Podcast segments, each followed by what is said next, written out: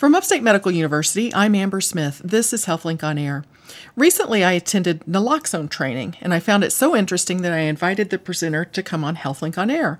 So here with me in the studio today is Doctor Willie Eggleston, a clinical toxicologist and doctor of pharmacy in the Upstate New York Poison Center. Thank you for being here. Absolutely. Thanks for having me. So as a way of putting the number of these opioid deaths in perspective, um, tell us for the year twenty sixteen.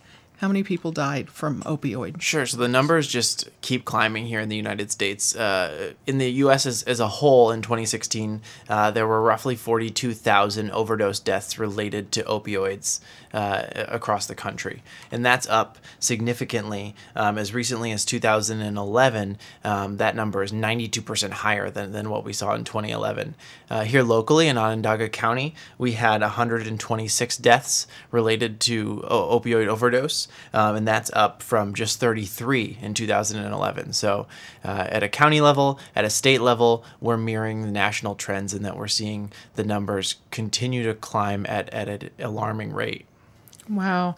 So, and we have to go back quite a few years to understand why we're in the situation we're in today, right? Absolutely. It's, it's, everyone wants to kind of find one reason how we got here, and it's, it's really multifactorial. There were a lot of, of issues that led to this, uh, overprescribing of opioids, uh, a little bit too aggressive uh, of a campaign maybe from some of the manufacturers making the opioids, um, but you can really see the numbers start to tick up uh, in two thousand eight, two thousand ten, uh, and, and now they've brought us to the point that we're at today.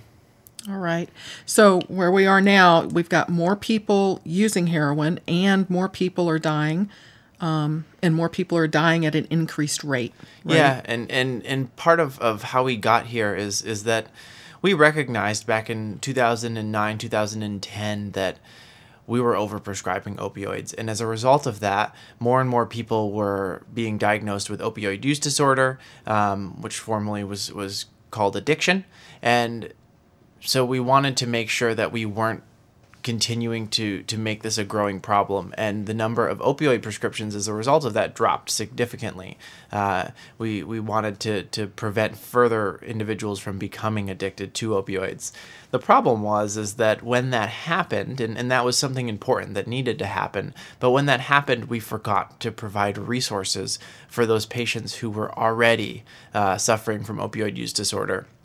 So in a sense, we, we cut off their supply of opioids, but we did that without resources, and so they looked for alternatives. And in a lot of cases, that was heroin. Hero- heroin and synthetic opioids? Yeah, synthetic opioids are, are sort of a new problem that we're dealing with. Uh, so drugs like fentanyl and carfentanyl that are, are synthetically produced opioids that have made their way into the U S and are being sold either as heroin or, or just being sold as synthetic opioids. And these drugs are even stronger than heroin. So it takes a much smaller dose to have lethal effects. And because they're being shipped in in such large quantities from places like China, uh, they're available very, very cheaply. And so uh, a lot of the individuals who are, are dealing these, these medication, dealing these drugs on the street are turning to these because they can turn up a, a higher profit. Uh, and, and some of our patients are turning to these because sometimes they're available more cheaply. And they're killing as many or more people. Absolutely. So when you look at those same twenty sixteen statistics, heroin killed uh, just about fifteen thousand people in the U S in twenty sixteen, uh, and these synthetic opioids contributed to somewhere around twenty thousand deaths. Um, so they've okay. they've even surpassed heroin. Well, let's shift the discussion um, to naloxone and what, what this medication is, because it's not a new medicine, right? No, naloxone has, has been around for a very long time. It's something that anyone who works in the healthcare field will be familiar with. It's an antidote that, when used, goes to the sites in your body where opioid drugs work, and it kicks those opioid drugs out so that you can reverse the effects. Uh, so that will help people who have overdosed to start breathing again, to start to wake up, and can potentially save their life. Uh, obviously, it's just part of how you would address an overdose. You still want to call nine one one. You still want to get that patient to a healthcare facility so that they can get the treatment that they need. Uh, but the naloxone itself starts to reverse those effects immediately. the reason it's been in the news so much is is that it's kind of made its way out of the world of healthcare and into uh, our, our normal lives. Uh, so there was a big push to expand access to naloxone to start to try and prevent some of these opioid-related deaths from happening. It made its way into the hands of E M Ts, uh, police officers, firefighters, and in recent years, it's now made its way out into the community. In most states in the U S, you can walk into a pharmacy and you can buy naloxone without a prescription. The thought being, you know, who's most likely to encounter someone who's overdosed? It's probably going to be a member of, of our community. And we want to arm that person with the tools that they need to help that individual uh, while E M S is on their way. So pretty much Good Samaritans, people who would be prepared. Maybe the person who would go to the, the trouble of learning C P R might be the person who would go to the trouble of having this, I don't know, in their first aid supplies yeah, or something. Yeah, absolutely. And, and the nice part about it is, is that the antidote itself is very, very low risk. If you or I were to get a big dose of it right now, nothing would happen to us. So if you're wrong, if it's someone who's having a heart attack, someone who's having a stroke, and you give them naloxone, you're not going to harm them in any way, shape, or form. Uh, so the risk is very low for giving it. And, and then the benefits can be astronomical because you can reverse the effects of this, this drug and you can potentially save that patient's life. Now, does it only work on opioid overdoses? Okay. So it, it only reverses the effects of opioids, which is why we really strongly uh, recommend calling nine one one before you even give it, because you want to make sure that, that someone who can help and who has medical training is on the way in case you are wrong, because there's a lot of other drugs that can make you sleepy and out of it. There's a lot of other medical conditions that can, that can make you so that you're not responding.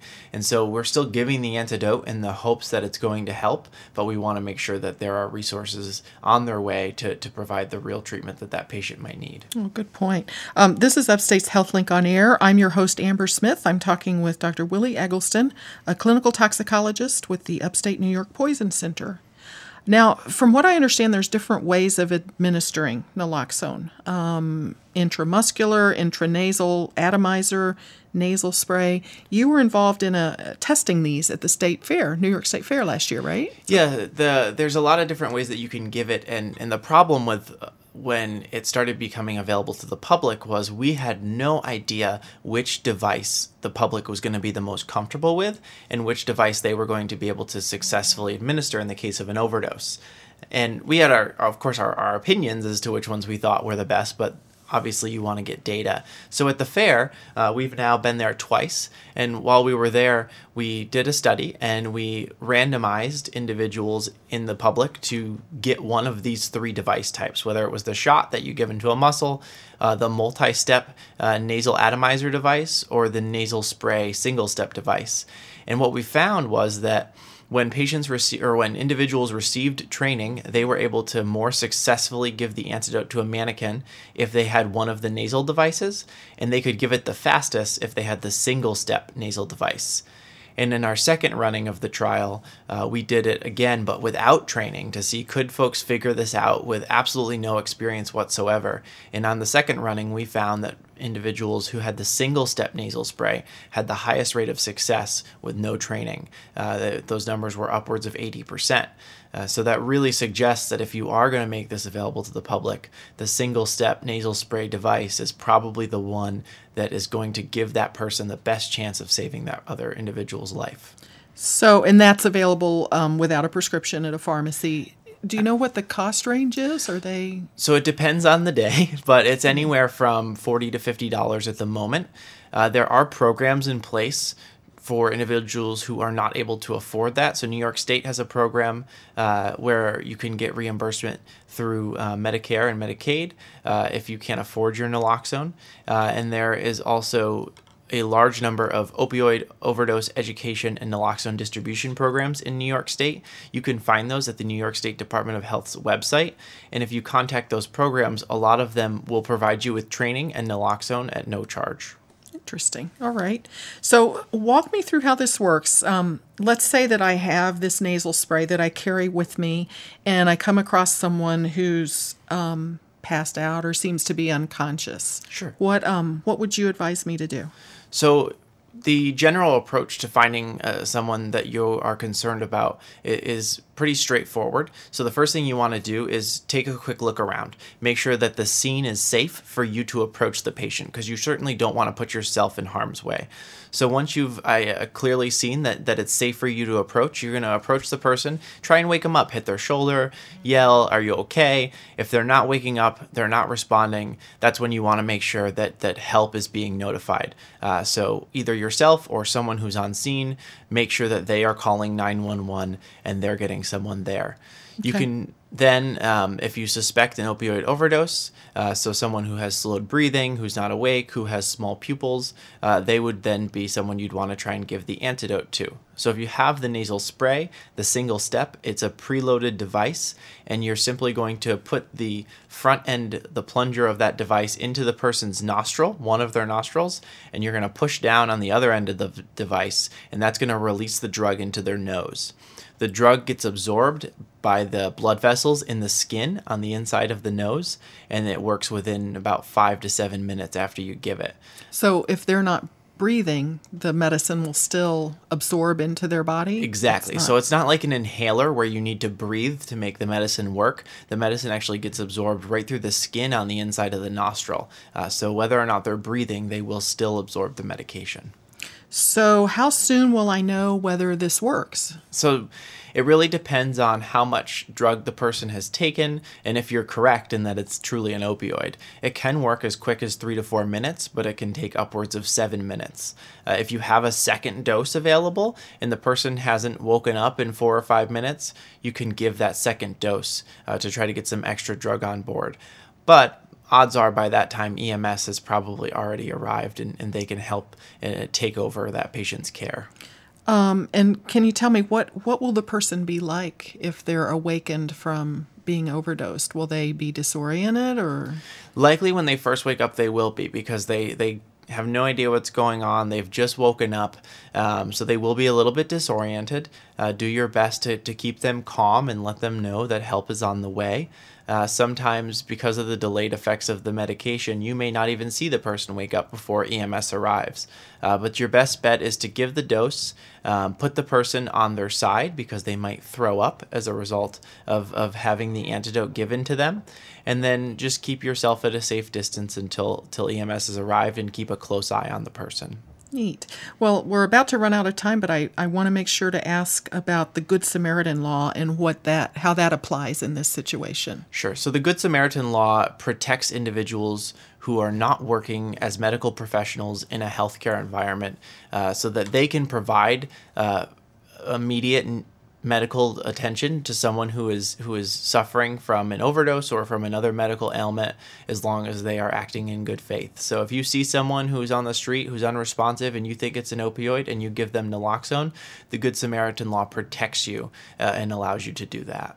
And if I'm at a party where there's drugs and I end up having to use my naloxone, I won't get arrested for... Sure. So New York State has laws in place that protect you if you were to call nine one one and you were to have some drug on your person. So as long as it's a small quantity just for personal use and you don't have uh, uh, some sort of felony record, um, then you will not be prosecuted as a result of having that in place. I'm certainly not a lawyer. I would refer folks to the New York State Department of Health's website where they outline, out, they outline the specifics of the Good Samaritan Law, and you can take a look at that and see who is protected under that.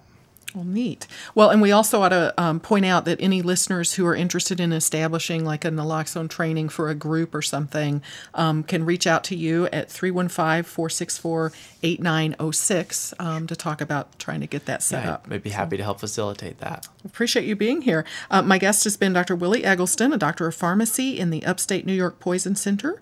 I'm Amber Smith for Upstate's podcast and talk show, HealthLink on Air.